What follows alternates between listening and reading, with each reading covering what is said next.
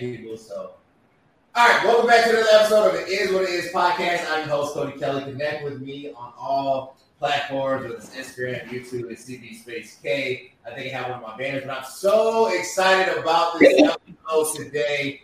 This episode is Marriage. This is not a Disney movie. I have some amazing guests, amazing guests. I'm allowed them to introduce themselves. Starting with Peter, then Pastor Williams, and Ian, then Jorge and Alexia, then Natalie. If you guys can introduce yourself. Uh, yeah, yeah. Well, thanks for having me on. I'm I'm Peter. My name is Peter Anderson. Uh, I work uh, here in Massachusetts, right outside Boston. I own a clinic, a family clinic. It's called Anderson Family Therapy. Uh, I've been a, I've been a family therapist for oh goodness, uh, twelve years. Um, if you ask my wife how good I am at it, she might disagree uh, about how good I am. Kidding now, but I'm uh, so try to practice what I preach with her. But uh, yeah, I um, I love it. I in fact I just uh, got done with the client right before I got on the show, um, and I've uh, really started investing in relationships and marriages uh, mainly because I needed some help on my own when I first got married when I was in grad school doing the best I could, but wasn't doing a good job at it. Went to marriage counseling, and I was like, "Wow, I really love this," and uh, fell in love with it, and decided to be, try to help other people. Yeah. So. Sure. So. I'm Pastor Naaman Williams, and I'm a pastor. I'm a musician. I'm a father. I'm a friend, and I'm a, I'm a great basketball player. and uh, my, my wife and I we got married on January the um, 22nd, 2006, when Kobe Bryant scored 81 points. wow. and, and, that is what he says every time. Happy first that Kobe scored his highest, then happy anniversary to me. Okay. oh, so, my name is Davita Williams. Um, I am um, a first lady of the greatest church in the world, and um, I am a teacher for the Chicago public school system. This is my 17th year um, teaching. I've entered into my 17th year, and I'm um, loving what I'm doing spiritually and uh, naturally with the children. And I'm glad to be a part of this uh, podcast today. Awesome. Me and Natalie, you can introduce yourselves. You want to go first, Natalie? Well, we're together, aren't we? yeah. um, my name is Ian Beeson. I was born in Jamaica. I'm an engineer um, by day, and I'm going to I'm going through seminary right now to try to become a chaplain, chaplaincy, and I'm in my last semester and a half here of a uh, seminary. And after that, I will be hopefully ordained within a year and a half, and I'll begin my chaplaincy work hopefully in the hospital setting to begin with, and then maybe end up in a fire department slash police department somewhere. So that that's the plan for the future. Well, that's his future. Mine is uh, we're married. We've been married for 17 years. My name is Natalie, the other half of Ian, and uh, we have we host uh, the podcast called the Family Mess Podcast. We have two boys, uh, 10 or actually one just turned 11 last week, and 14. So we're just trying to survive that. That's the main thing for me. Mm.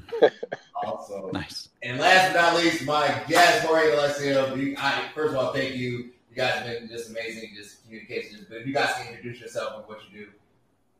All right. My name is Alexa, and this is my wonderful husband, perfect husband, Jorge. We have a podcast. The kiddos are sleeping, and we've been married for a little bit over five years and together almost eight years. Yeah we are parents to two little ones, a five-year-old daughter and a two-year-old son, and he is he's a firecracker, so he keeps on us he keeps us on our toes. Yeah, yeah. I, I um I work for a food service company. I drive for them, and Alexa stays at home and deals with. Uh, I hold it down at home. Yes. Awesome. So well, I'm excited to have all of you. Uh, just a little bit about myself. I'm actually a HR technology sales uh, person by day, I, I never give credit to them on my podcast because you know this is my own thing. They don't take me to do that. But you know, I'm excited. Host is what it is. Mondays, uh, six six thirty p.m. the same time we go live.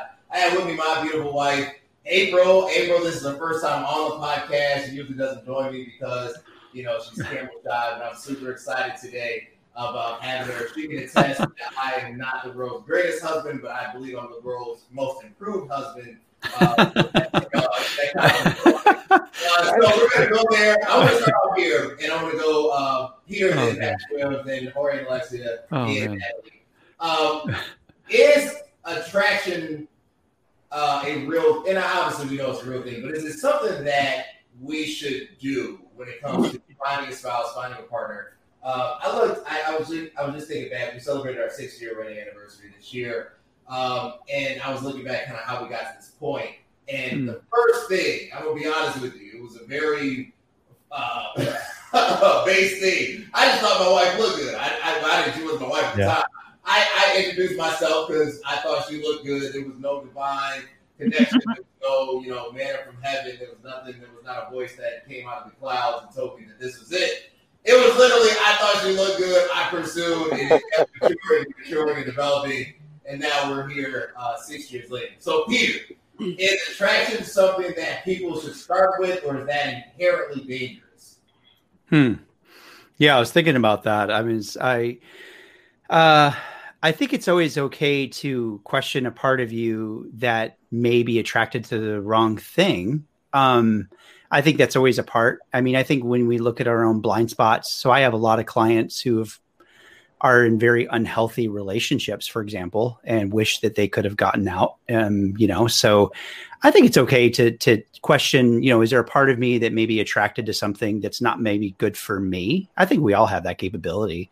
Um, you know, I I have a lot of clients where there's been affairs, for example. Um, I think it the appeal of an affair is usually uh, you know, that person was kind of like the the bad person that I always wanted to date at high school, especially you know after kids come and everything else. But but at the same time, I I think you're I you don't you also don't want to marry somebody that you're not quite excited to go to bed with.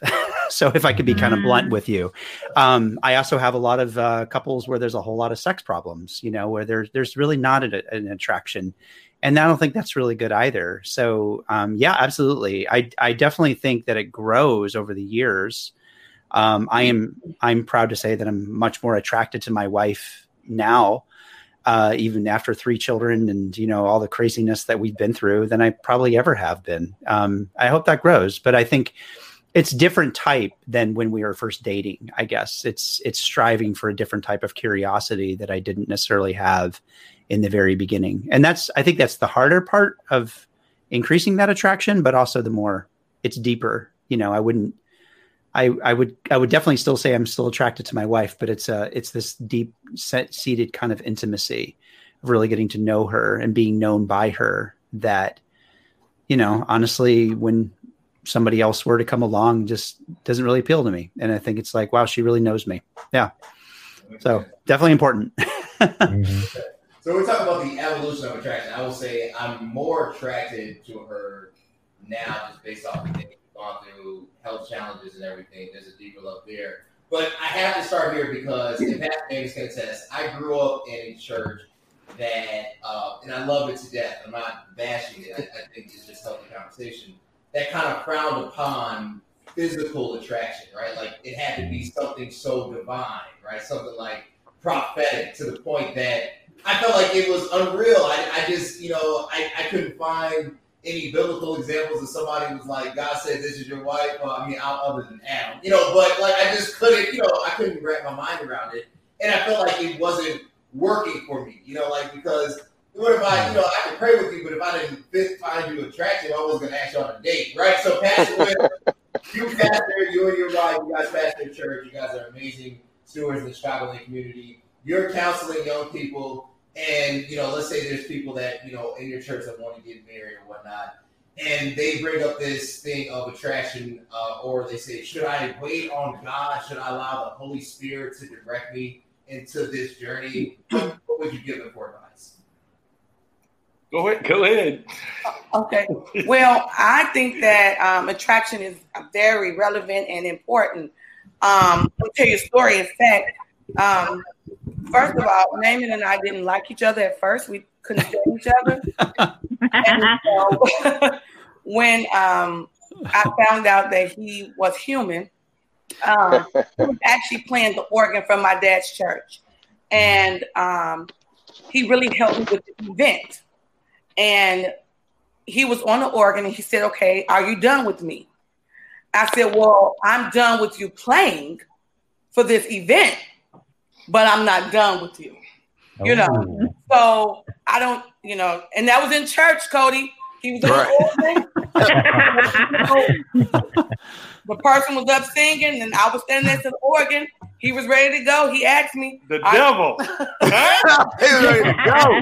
devil was in the church. I just needed him to know that I had interest in him aside from playing the organ. So I really do think that um, being attracted to someone, to your mate, um, is something that's important because that's really what um, really appeals to you at first glance. Right. You're not really going to stop and talk to someone that you're not physically uh, attracted to, even if it's just how they look. Just and he was he still is an awesome dresser, you know. So um, yeah, okay.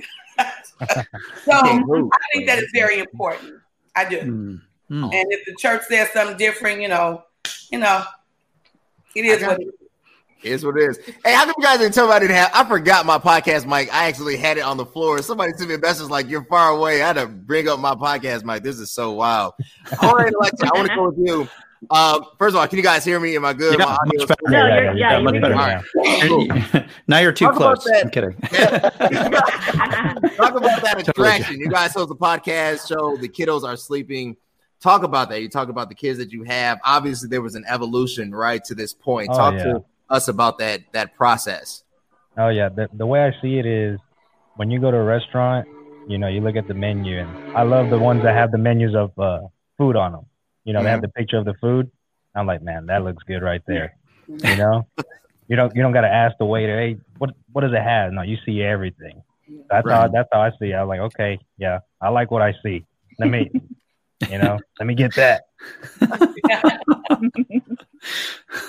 and I, and I feel like attraction is important and like um like you know y'all were saying is I think that's what starts the spark you know if if you know if you see them attractive that's what's gonna make you want to go towards them and want to Mm. find out more Mhm. and once you get to know them then they turn out fine you know like they they become more you know attracted to you and Yeah. yeah so I feel like it, it, it it's important It's important. Yeah, I, I did. I did my uh my dancing skills when I first met her, so that's how I sealed the deal. I met her, I like, let, let- let me show you. Let me show you how I dance. awesome, awesome. Ian, Natalie, you guys have any dancing stories? How did that process come about? Oh my gosh. Oh, God. I mean, Ian hates talking about how we got together.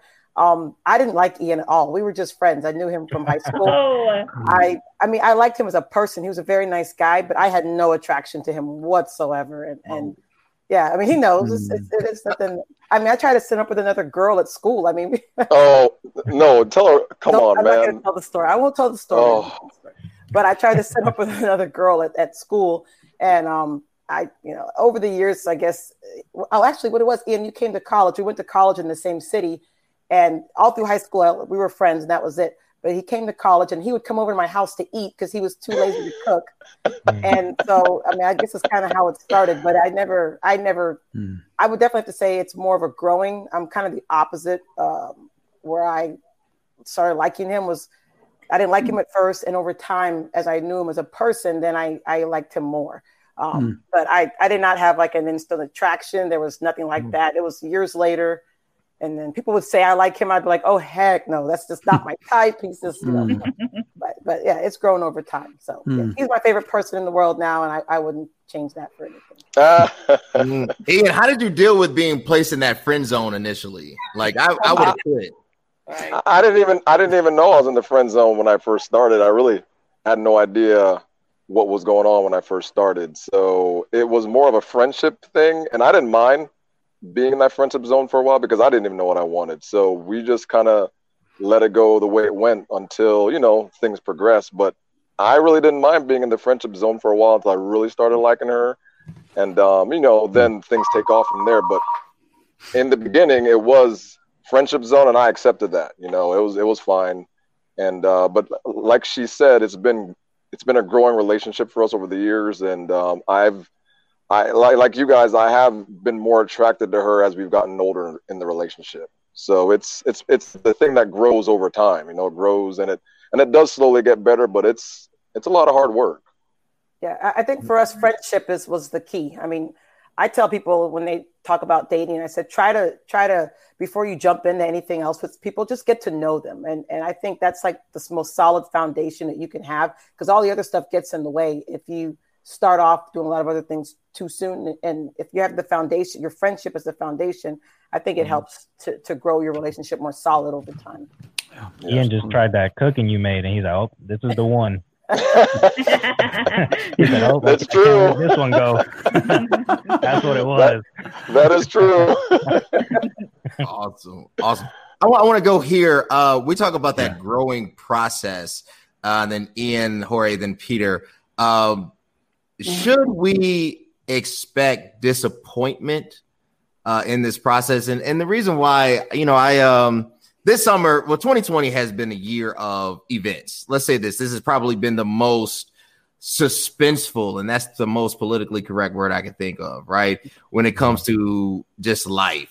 Uh, so earlier in the summer, you know, Will and Jada talked about their marriage, and they talked about this um, uh, disruption that happened, right? And and Jada labeled it an entanglement, right? And it kind of caught fire. It kind of came like the catchphrase of the month.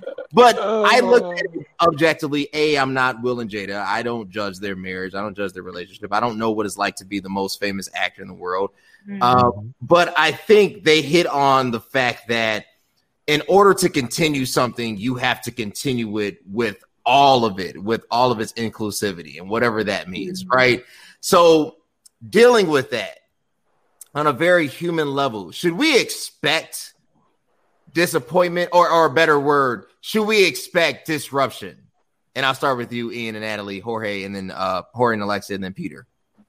Um, I would say most definitely. At some point, it has to happen. It has to come. Um, just depends on when. the The question is not if, it's when. Hmm. So that's not. That's how yeah. Hmm. Yeah, the disruption is part of the process because to go into relationship and believe that there's not going to be anything that's going to happen between the two of you is unrealistic. You know, there's too many things that are out of our control, and there's a lot of things that are within our control. But what it all comes down to is choices at times. And I found out over the years that disruption sometimes helps makes the relationship stronger.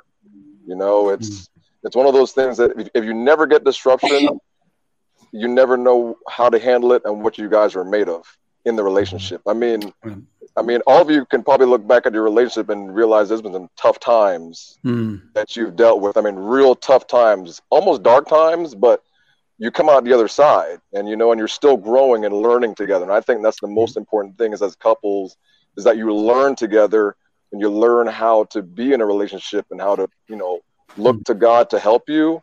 And I think that that's the best we can do. You know, use disruptions to make our relationships better. Awesome.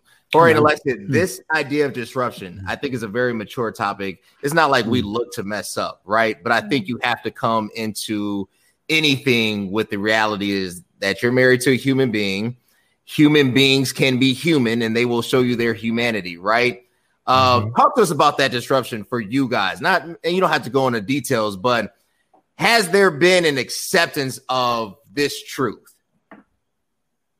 Um, I think I think it has in our relationship. I know at first, for the most part, we would like to just think about ourselves. Mm-hmm. Like you did this to me, you did this to me, you did this to me. It's not. It, we never really looked at it as well. Okay, so what can we do to fix it? Mm-hmm. You know, what can I do to make you know that I didn't mean to hurt you. What I did was wrong. You know, and it's um like I said it before. Like disruptions can come as a um, as surprises. And I say like a lot of people, oh, I love surprises. And no, you love surprises that you want. You don't mm-hmm. like the surprises that you don't want. You know, you don't like, oh, you could get a flat tire. That's a surprise. You know, just random stuff that happens.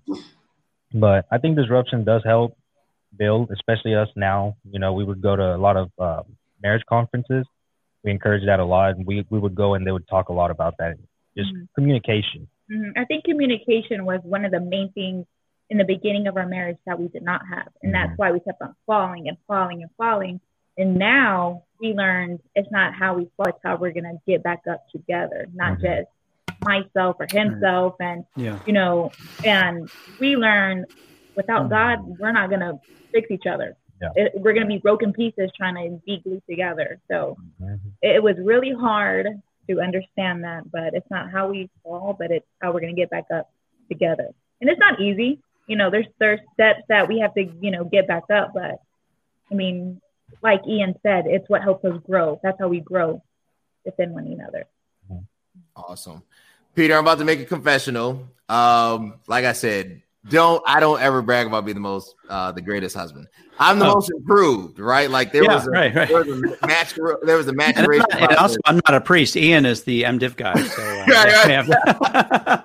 so, I uh my my first year of marriage or my first two our first two three years of marriage um was harder than it should have been primarily because of me right it wasn't like I was out there just wilding but you know I I was I'm you know I was selfish right I, I felt like you know a I'm I'm steering you know I'm driving this car I'm steering this ship you know if you can just kind of just you know fall in line I can take care of it from here and I really wasn't communicating. I really wasn't listening. And then I felt like, you know, like I was I was growing at a faster pace, right? Like ignorantly felt that way, right? Mm-hmm. And and I think it kind of went to my head. You know, I in that span, you know, I completed graduate school, you know, I got the mm-hmm. job that I wanted, you know, and I was braggadocious about it. I'm like, you know, I'm the I'm the man. Like it was just it was puffing my mind up to the point, you know, and I had to really reel it back because I was becoming something that I didn't recognize, right? So, you know, thankfully I didn't jump off the deep end, but I can't say that it didn't come to my mind. I can't say that I didn't entertain it. I can't say that given the opportunity, I might not even thought twice about it. But this this understanding of disruption when you're counseling couples, should you tell them to have a realistic approach on the reality that this not only can happen, it will happen in some form? Uh, yeah, yes and no. I mean, I, definitely disruption. Um, I think everybody would say we should expect disruption, but I think very few people are are ready for it. Like kids, for example, um, can often bring an insurmountable amount of disruption to the marriage because you're not having sex anymore. You don't feel as pursued by your partner. Um, you're like, and if it's a woman, if she has post um, usually that comes because she has a significant amount of anxiety like she's not as good of a mom. Like why am i not having as much love toward this kid? I thought i was going to have more. I, I see that a lot.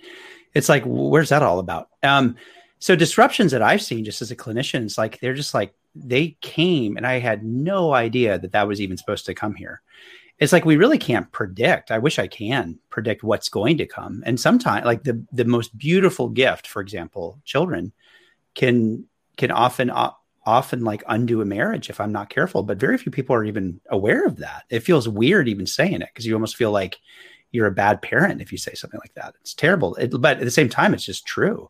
If I'm not, you know, I mean, it could be mothers-in-laws. I I live in Glo- um up here in Massachusetts. Um, there's a place in it's called Gloss Gloucester. We say Gloucester. I want to say an F word before that. Excuse me, but you know everybody talks like that up here. But I mean, you know, it's it's it's just like um, I have a funny story about that, by the way. But I so I uh no, but Gloucester is like they're all fishermen. Yeah. And they're like all on top of one another. It's it's the oldest seaport in the United States of America from 1640. And so these are people that have been here for like 300 years and so you have grandma and you have the parent and then you have the sib- and then you have them and then you have like the you have like the children at the very bottom you know there's they're like an italian portuguese kind of families Mhm. and they they're really really uncomfortable with change and so anyway i bring all this in because it's like they weren't expecting like my mother-in-law or my dad to have such a problem when i bring children in the relationship. And now he or she really really wants to tell me how to raise kids. I have no idea about that. So yes disruption comes but all i would say is like you don't you don't really always know how to predict it very well.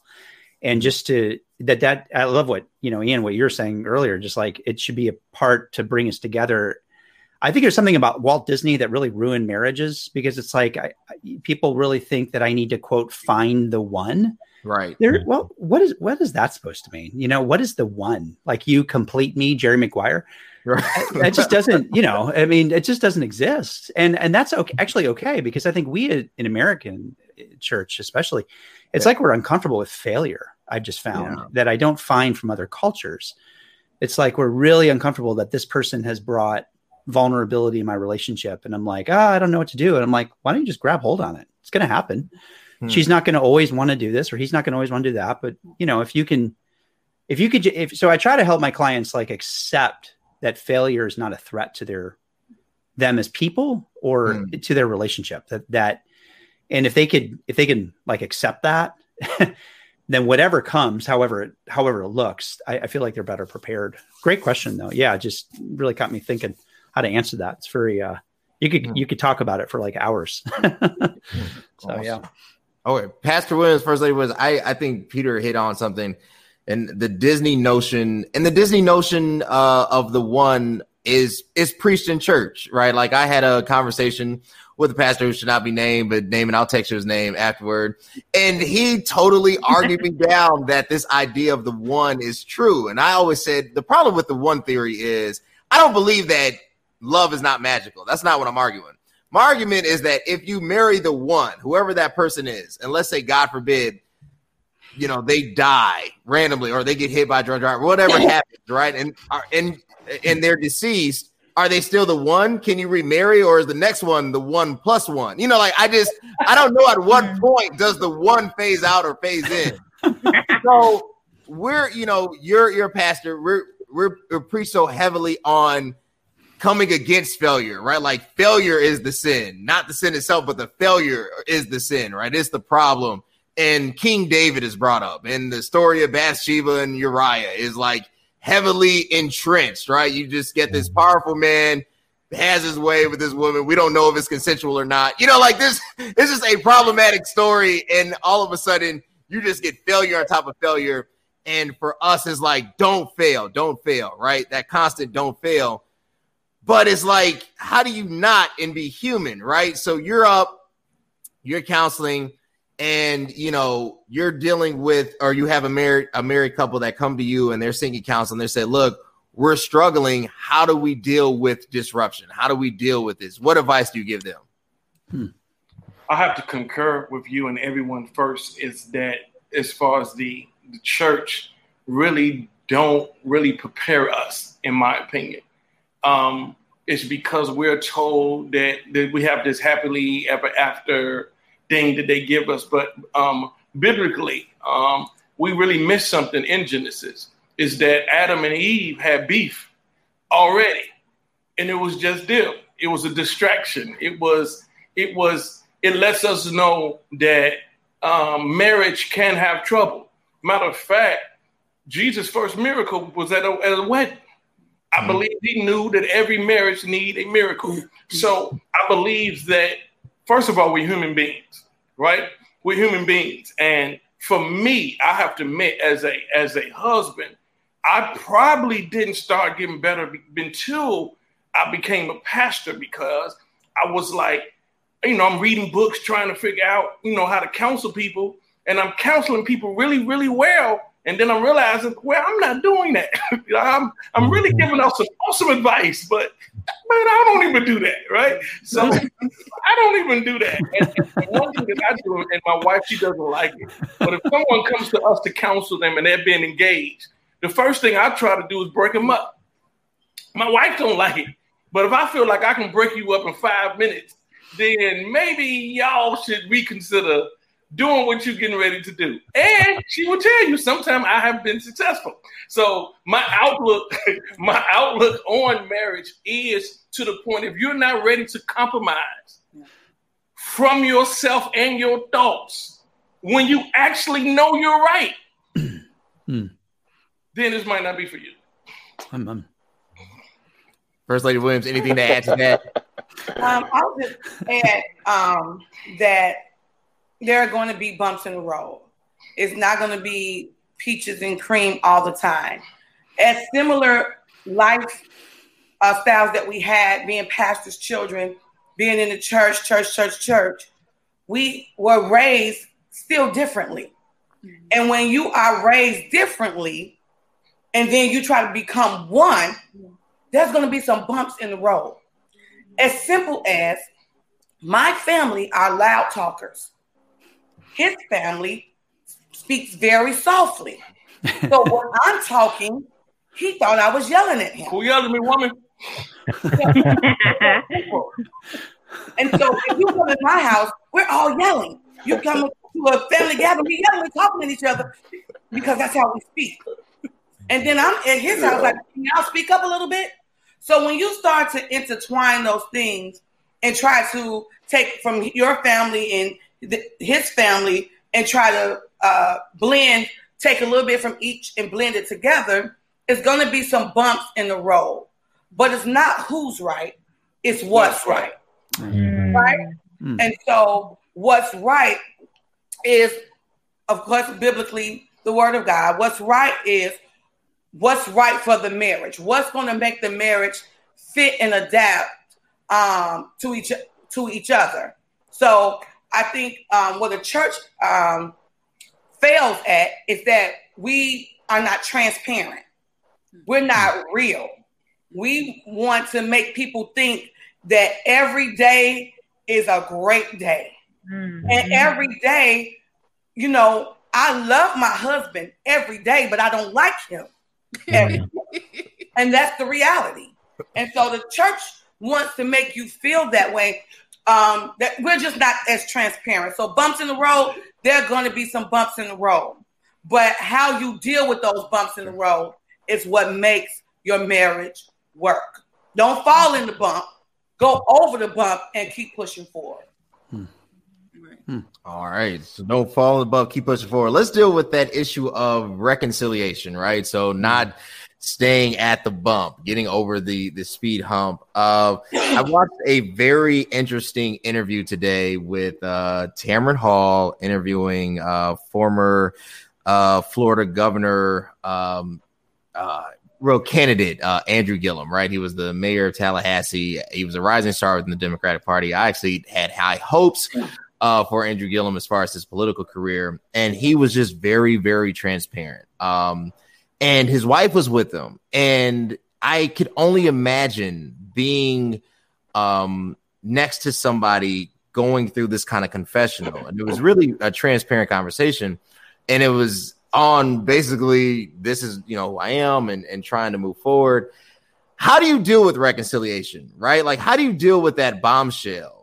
um, whatever it is. Um, if somebody admits or or hits this wall and it seems like everything is on fire, and now you're trying to get people to move forward, right? What does moving forward look like? Uh, from just any aspect. I'll start with you, Pastor Williams, and I want to hear Peter, you, and then um, uh, Ian and Natalie, you guys, and then Jorge and Alexis. How do you move forward once you come to this newfound truth? um, understanding first that it's going to take time.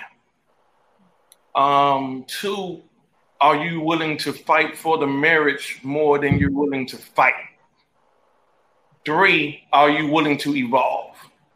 It's because what happens is is when you hit when you have to um, well, my wife called we call make up, it's down to make up, right? Y'all know what that means. But you have mm-hmm. to be mm-hmm. able to evolve where you are not the same person that made the mistake. And that has to be conveyed um, not only through words, but through action and through time, in my opinion. I agree with him. What? Did y'all hear that? it's a miracle. Lord. Yeah. Peter, how do you move forward? Yeah, that's a great question. I mean, I I am a Christian. I you know I and before I got my MFT, actually, I, I did get a MDiv and decided, but I decided to become a counselor. So, but I say all that because um, I I you know probably seventy percent of my clients are not Christians. Yeah, only about twenty percent are. Um, you know, so it's interesting. Uh, so I follow the John Gottman technique. I really like him. Uh, he's this Jewish guy that basically his only watched couples for like 60 years. And mm-hmm. so a lot of his opinions are not necessarily his own like just personal opinion, but it's more like this is how, this is why marriages work and this is why marriages fail that he has just seen. So that's what I like about him. And you know, on this issue, I do follow him that he says that in order to reconcile whatever it is, you have to attune, you have to, um, or excuse me, atone. In other words, atoning is really so when I'm talking to even non-Christian clients, you know, you have to really confess that what you did was wrong. And and when you put a big but in there, you're not atoning. You're blaming him or her for the the problem. And I've noticed that a lot of people want to rush the atone part and they want to get to attunement or they want to talk about the complications of the relationship or they want to talk about like, you know, how to, you know, do budget issues or maybe, you know, and they're not, they're just not ready for that. And the number one reason why people even divorce actually has nothing to do with how much they fight, has nothing to do with personality differences, has nothing to do with she's an extrovert, he's an introvert it has to do with contempt. I mean, that's the number one. When a couple comes in and I could see that he has contempt, I I know that they're pretty close to divorce because contempt is a really interesting emotion because it's the point where we feel disgust. Mm-hmm. And that's not a good place to be because it's one thing to be really angry at your partner. It's like you drive me up the wall and even yell, whatever, you know. But when she, when she's at the point where she has that contempt, ooh, yeah, that's not a good point. That's not a good place. I would so much rather her be yelling at him. You know, not that I I do ask that you know to bring it down. That's not helpful, but I mean, that's a and I think it often rises when we rush past the atonement part. And atonement is the most difficult and yet the most freeing thing you can do. And I've had to do this as a husband, and I've also helped clients do it. It's when I stop blaming and I just take full responsibility for what I've done and how I've hurt my partner mm-hmm. and there's no but, there's no if, it's no like, well, this is what you did. There's none of that. There's just like this is this is me. This is how I've this is how I failed you. And it's so freeing when you can do that with your partner because she she knows it or he knows it. It's like they just heal immediately. It's like years of bitterness are just like gone within like seconds because it's a real, real moment that you can't force. It's like the you know when the prodigal son, he's like, why am I eating pig food? Mm-hmm. He's like, oh my gosh. And I think only God really does it, even amongst my, I, I believe that. I believe God does it even amongst people who don't believe. He just kind of, like, I see that, especially with guys who struggle with addiction. Mm-hmm. They just stop. It's like, no, I got to get help. And it's a, mm-hmm. it, but it's so freeing. It's so beautiful. And then they're ready to attune and then they're ready to like talk about some other issues. So I would just say don't rush that part as much as you want to. And I get the urge to want to rush the atonement part, but just, huh, you know, slow down and just, it's okay to sit with your partner and how you've hurt him or her. Hmm. Yeah. Hmm. That's good stuff. Jorge and Alexza, have you ever, have you gotten, or have you ever had to go through some type of atonement process or have you ever found yourself on the possibility of being contempt I, I, I think, and I keep hearing my wife say, "Uh huh." I think what did it for me is when I realized like I had to make some changes. is when uh, we got to a point where we were just cool. Like when the argument stops, it is like, you know, like that's a very dangerous point, right? Like, oh, yeah. you know what I'm saying? Like when you start evolving from, you know, partner to roommate, like that's a very dangerous process, right? Yeah. So talk to us about that for you guys. I know for us, um, I like to use metaphors for some reason, but I know y'all were talking about bumps on the road. So I realized that I need to change the tires on my car, you know, get stronger tires, meaning I have to figure out we argue different. I like to solve it right now. Like we're fighting, okay, let's fix it now. You know, let's fix it. Let's be about our day I like to go a whole week without talking to me. That's because he needs to learn what he did was wrong. So yeah. I'm like, no, maybe like three, four days. yeah, but I, I learned I learned to pick my battles. You know, there's sometimes we would argue for no reason. I've mm-hmm. had pizza thrown at me. You know, I've had just random stuff thrown at me. I've had a plate of food in my hand, flat out, you know, like ready to eat my sandwich, and it's just This this is the old me. Now Yeah. now now it's our face. Yeah. We're going to church.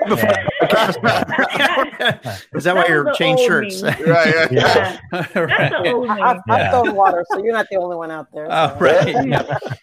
But Yeah. the hardest thing is talking, communicating what Mhm. we, you know, what we keep on talking about. And we have to really, really, you know, not be stubborn, hard headed, and really, okay, we're going to sit down and talk about it. Which, when we talk about it, we do tend to argue again, but we're like, okay, look, this is what I did, and I'm sorry for doing X, Y, Z. You mm-hmm. know, you made me feel this type of way when you did this. So, I mean, it's hard. It's very, very hard, but it's Yeah. doable. most of the time it's me apologizing. No, it's course. not. no, it's not. But Yeah, no, it's hard. But but yeah. We just I think we just have to learn how how we communicate. mhm. You know, because um, we communicate differently. Mm. You know, I'm more let's fix it. She's more let me think about it. Type. Let me think about it, ponder on my thoughts, and then we could go. and another thing is when I get mad, I don't want to speak out of anger. I don't want to speak out of emotion. So if I talk right then and there, I don't want to say something I'm going to regret. So I need to kind of like, all right, Alexza, chill out first. You know, let me get it together first, and then let's Get some. Chick Fil A. You know, eat something. So I, I've learned I've learned that that's a that's a good um good way to reconnect. I'll leave the house and I'll bring her back some food. Okay, let's talk. About it. So, That's so, good. so That's we, good. we can't argue on Sundays. Right, They're not open. Yeah, all right, all right, all right. This is a good rule to have. Ian, Ian and Natalie, talk to us about that um that atonement process, not rushing it. Um, you know, sometimes we're, you know, quick to fix, but I always say that you have to allow things to kind of run their course, right? Like if you if you try to save something too quick, you can slip and fall and drown as well. Um, talk to us about that for you guys. What has that been like for you? Ah, I'm quick to want to uh, resolve the argument, and Ian's quick to want to hold. He wants to hold on to it for who knows how long. Um, but to begin, like, to get kind of real, like a few years back, we almost split up. We actually split up for like two weeks, but we sold our house, and at that time, um, we decided to go our separate ways, and and and he could figure out what he wanted to do. I could figure out what I wanted to do. Um, you know, Peter, you mentioned about kids. You know, our relationship was perfect until we had kids. Once we had kids, all everything broke loose, um, Mm. and we've had to go to counseling several times, and and now this was what now so 12 years in is when uh, everything hit the fan, as you know people say, and we decided to split up. I didn't like him, he didn't like me. We just had enough of each other, and so I let him go. Like you know, you go figure out whatever it is you want to do. I didn't I didn't call him, I didn't talk to him. He would call for the kids and stuff. Um, and then he decided that he didn't want to have a broken home because he came from a broken home. His parents divorced at a young age. Um, and so we tried again. And in that trying, we didn't like each other, even when we tried to start over. Mm. Uh, we didn't, you know, we had to like, it was like a force thing. I had to force myself to hug him. I had to force myself to kiss him because I didn't like him, but we were still married. Um, and I never thought we'd ever, ever, ever get to a point like that in our relationship because we've always been pretty strong. But you know, life happens, things happen. Um, so I don't know about the atonement. I, I'm quick to, I guess, want to atone and make amends and move on. But um, I don't know, Ian. I, I think she's no, no. I, I think she's right, but I think a lot of that had to do with me. Actually, in any relationship, it always takes one person to make a choice if they want to stay or not in the relationship. So what? During that two weeks off, I made an atonement, and I decided that I wanted things to work. And I think that's what it comes down to in any relationship. Somebody has to want to make it work, and then eventually both partners have to want to make it work in order to come together. And I decided then that I really didn't want to keep acting this way and treating her this way because it wasn't right. It wasn't right for me. It wasn't right for her. And I made a choice and I said, you know what? I have to make a choice and I can't be the same person that I am now. I have to try to do things better to make the relationship work for both of us. Because I was a very selfish person. I still am to a point, but I'm getting slightly better over the years. And I'm on it. trying to really work on it. I'm, I'm, I'm really working on it, but it- it's it, it, it's a daily choice to try to do things to help somebody else. You have to really sacrifice your own feelings and what you want in life. Anything you want in life now, I think the pastor said it earlier, you got to put those on hold a little bit and help the other person out and look out for their well-being. That, that's how relationships work is when you start looking out for the other person really over yours and then come together as one. And that's when things really start to work. But it's a choice. It's a real conscious choice that you want it to work. Until you come to that choice, and I think a lot of people never give it enough time. They don't give the relationship time to come to a point where they said, okay, I want this to work. A lot of them usually just walk and quit and leave before they you have a don't chance. that feeling. Yeah. Mhm. Like Hmm. if people always Yeah. worry about their feelings. So- I don't feel something for this person, but it's when you're married, it's not about always feeling. You may not always feel for them, but you have to push past those feelings and and try to like you know like I had to get back to liking him or even wanting him to hug me or touch me. I didn't want nothing to do with him at all, and I had to make myself do that. And then I fell back in love and I remembered all those feelings. But at first, Wow. it was not something that came natural after you know our whole blow up and everything. So. Mm.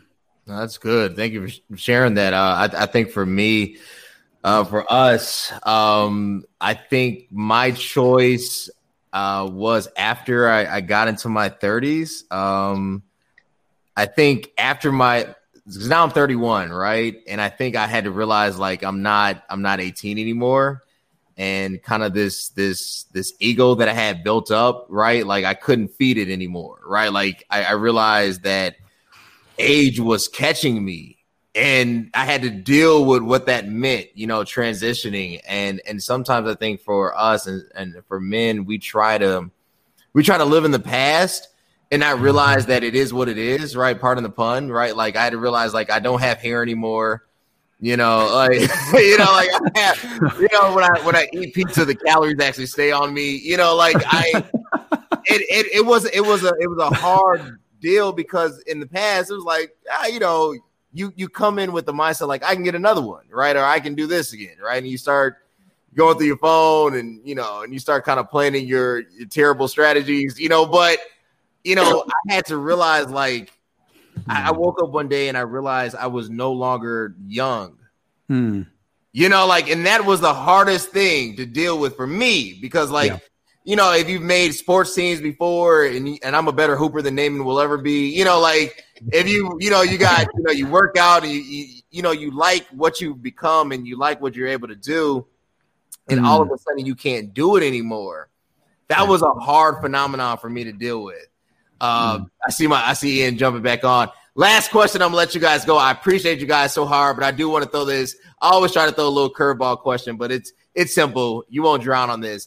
Is there something? Is there a point of no return that your spouse can do that is like no, right? Like sometimes, you know, I always say, you know, uh, we we we rely so much on second, and I believe second, third, fourth, fifth chances. I believe in grace and mercy. I totally for- believe in forgiveness, but I also think there is a point of no return, right? And is the is that true for relationships? I'll start with you, uh, Jorge and Alexza, uh, and then Peter, uh, then Ian, Natalie, then Pastor Williams and First Lady Williams. I want to say, I don't. You know what? That's a really tough one. It's like you don't you you don't know what to say unless you go through it.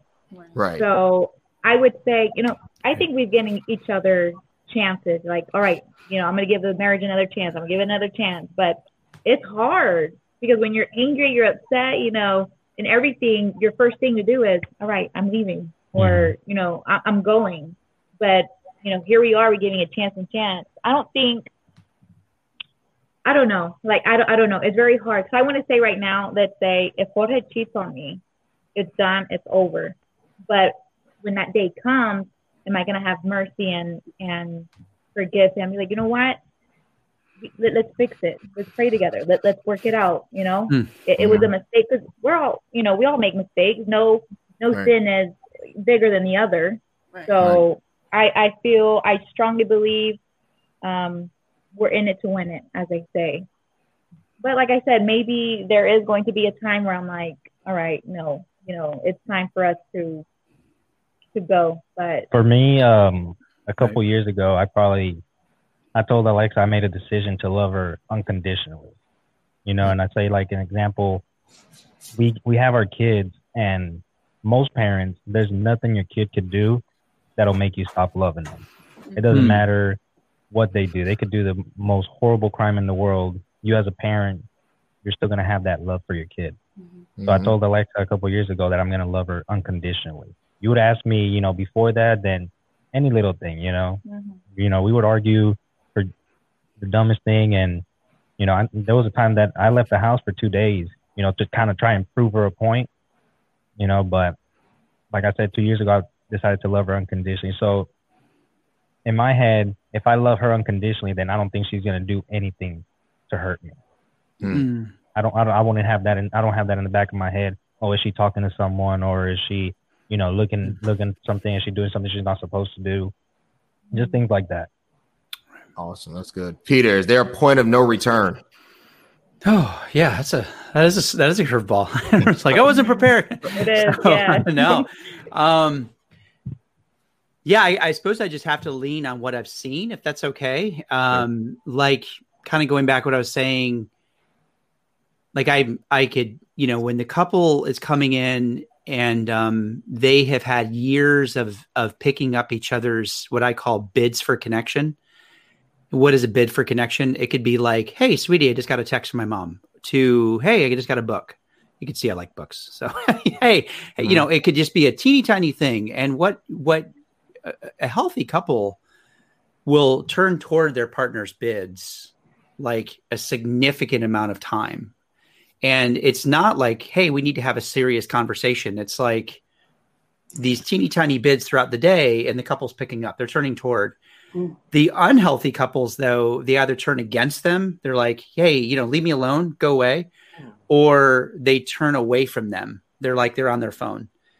You know, we asked Gottman, we asked him, it's like, why, why do marriages fail? And he says, you know, at the end of the day, he says to her, when she comes to him, I'm here for you, baby. The world stops. I'm here to listen. And in a bad marriage, when she comes to him or he comes to her, he says to her, go away. And when you're in a better place, you come back. And you know, think of it like think of it like a piggy bank. You know, think of the pandemic, for example. Like Mhm. who who made it through the pandemic? Well, yeah, easy if you invested. But if you're living paycheck to paycheck, you Mhm. you didn't make it. Like you're barely going by. But if you invested, you you're doing okay, hopefully. You know, you're you're still getting by. Marriage is the same way. If you bits for connection is like the long-term investment. But if you're living paycheck to paycheck and then like an affair happens, you're not going to make it. But if you are investing in your marriage, because that's the thing, affairs they're they don't ruin my, the marriages that come in. I've seen crazy, crazy stuff that I don't even want to go into. It's like it, it would make this whole podcast like rated R. You know, what I mean, it's just like, and yet they made it. Like they made it because there was some type mm. of investment in their marriage, and they went through. But the ones that didn't make it through, they were literally on the surface. They actually didn't argue that much. They were good parents.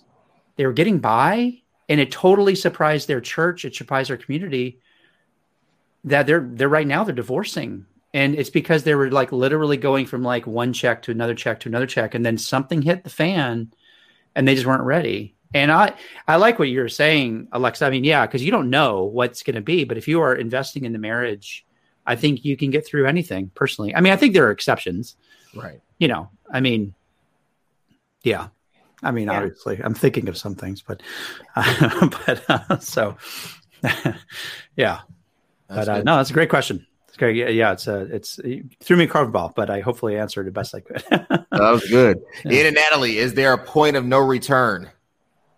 Uh, well, oh, in, in my 20s, I would say there was. I, I told Ian before we got married, if you cheat on me, I will take everything that you own and you will live in a car. I said, I said, if you if you think you want to cheat, just let me know ahead of time so I can go about my business. And so Mm. um, at that point, back then in my 20s when we got married, yes. Now I would say um, I wouldn't, you know, I don't hold the same thoughts that I did before. So it basically would be a case by case situation. But, Mhm. but yeah, but back then though, with that him, I could see him sitting up in his car with nothing, living in that car because I was, I told him I will take everything you own if you if I find out you cheat on me. Anything else, we can talk about it. And But she would just- too. if you just cheat on me, I'm taking it all. And I told him I meant it 100%. So, but now, fast forward 17 years, um, you know, I, that would be a case by case basis. So there, everything would be a case by case. I don't know. Awesome. Mm. Pastor Williams, First Lady Williams. Um, is there a point of no return? Let's say First Lady Williams, you come home, Pastor Williams, and turn in. I'm not gonna name any names because I don't, I don't want any smoke. But let's say he just got wild out there, right? is there a point of no return? Um, if he didn't got wild. He could stay wild out there.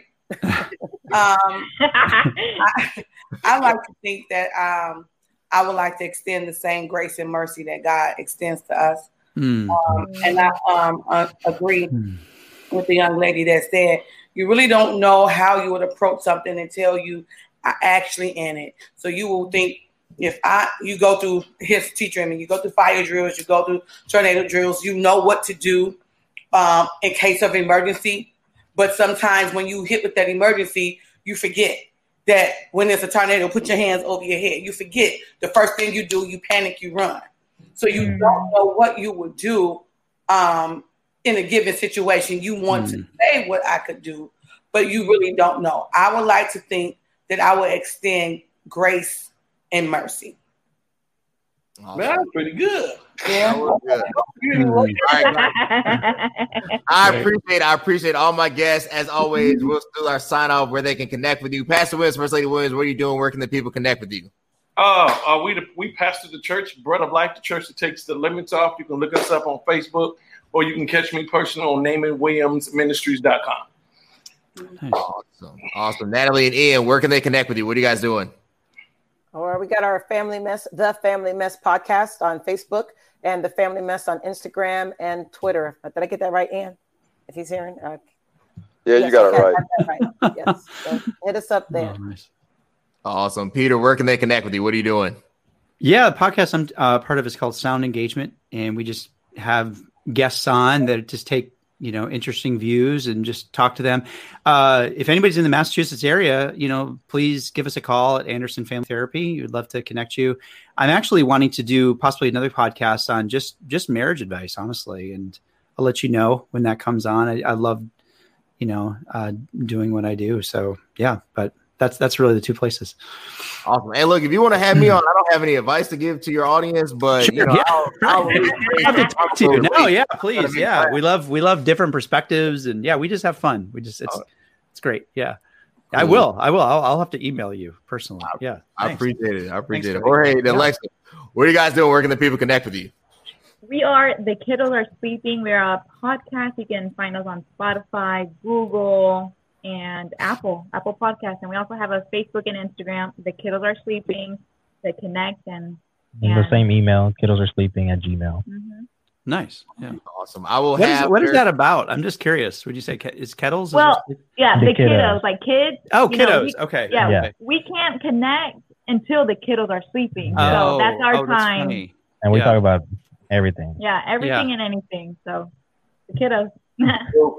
Natalie and Ian, what what's the name of your what, what kind of what kind of work do y'all? Sorry, I'm doing. Is this after? Should you should you say break? I'll edit it we'll Okay, connect. oh, You're good. sorry, You're good. sorry about that. I'll have the therapist. The therapist part of me is already like coming out. I'm like, You're you're good. You're good. I'll have their social hyperlinks post director's cut. I appreciate you guys again. Look, tomorrow's episode, I'm doing episode on Latinx Hispanic Heritage Month. I have some uh, I have some amazing guests tomorrow. Um, leaders. Uh, one of the one one of our leaders is the director actually of uh, Boy Scouts for America. She's over the fundraising. Then I have another one who's a uh, corporate uh, realtor. She is amazing. I have some just amazing guests coming through. I also have, I believe, you coming back on on for another one. I have Fall and Fitness. That'll be next Monday. But it's going to be an amazing time. I want to thank my guests again. I want to thank everybody, Peter, First Lady, and Pastor Williams, you. Natalie, Yeah, and Ian, awesome. Jorge, and Alexza. Connect with these individuals. They do amazing work, amazing gifts to humanity. I'll have their contact information in the Post Directors Cut. But I appreciate it, guys. Until next time. Thank you so Thanks much. for having us. Thank you for having us. Awesome.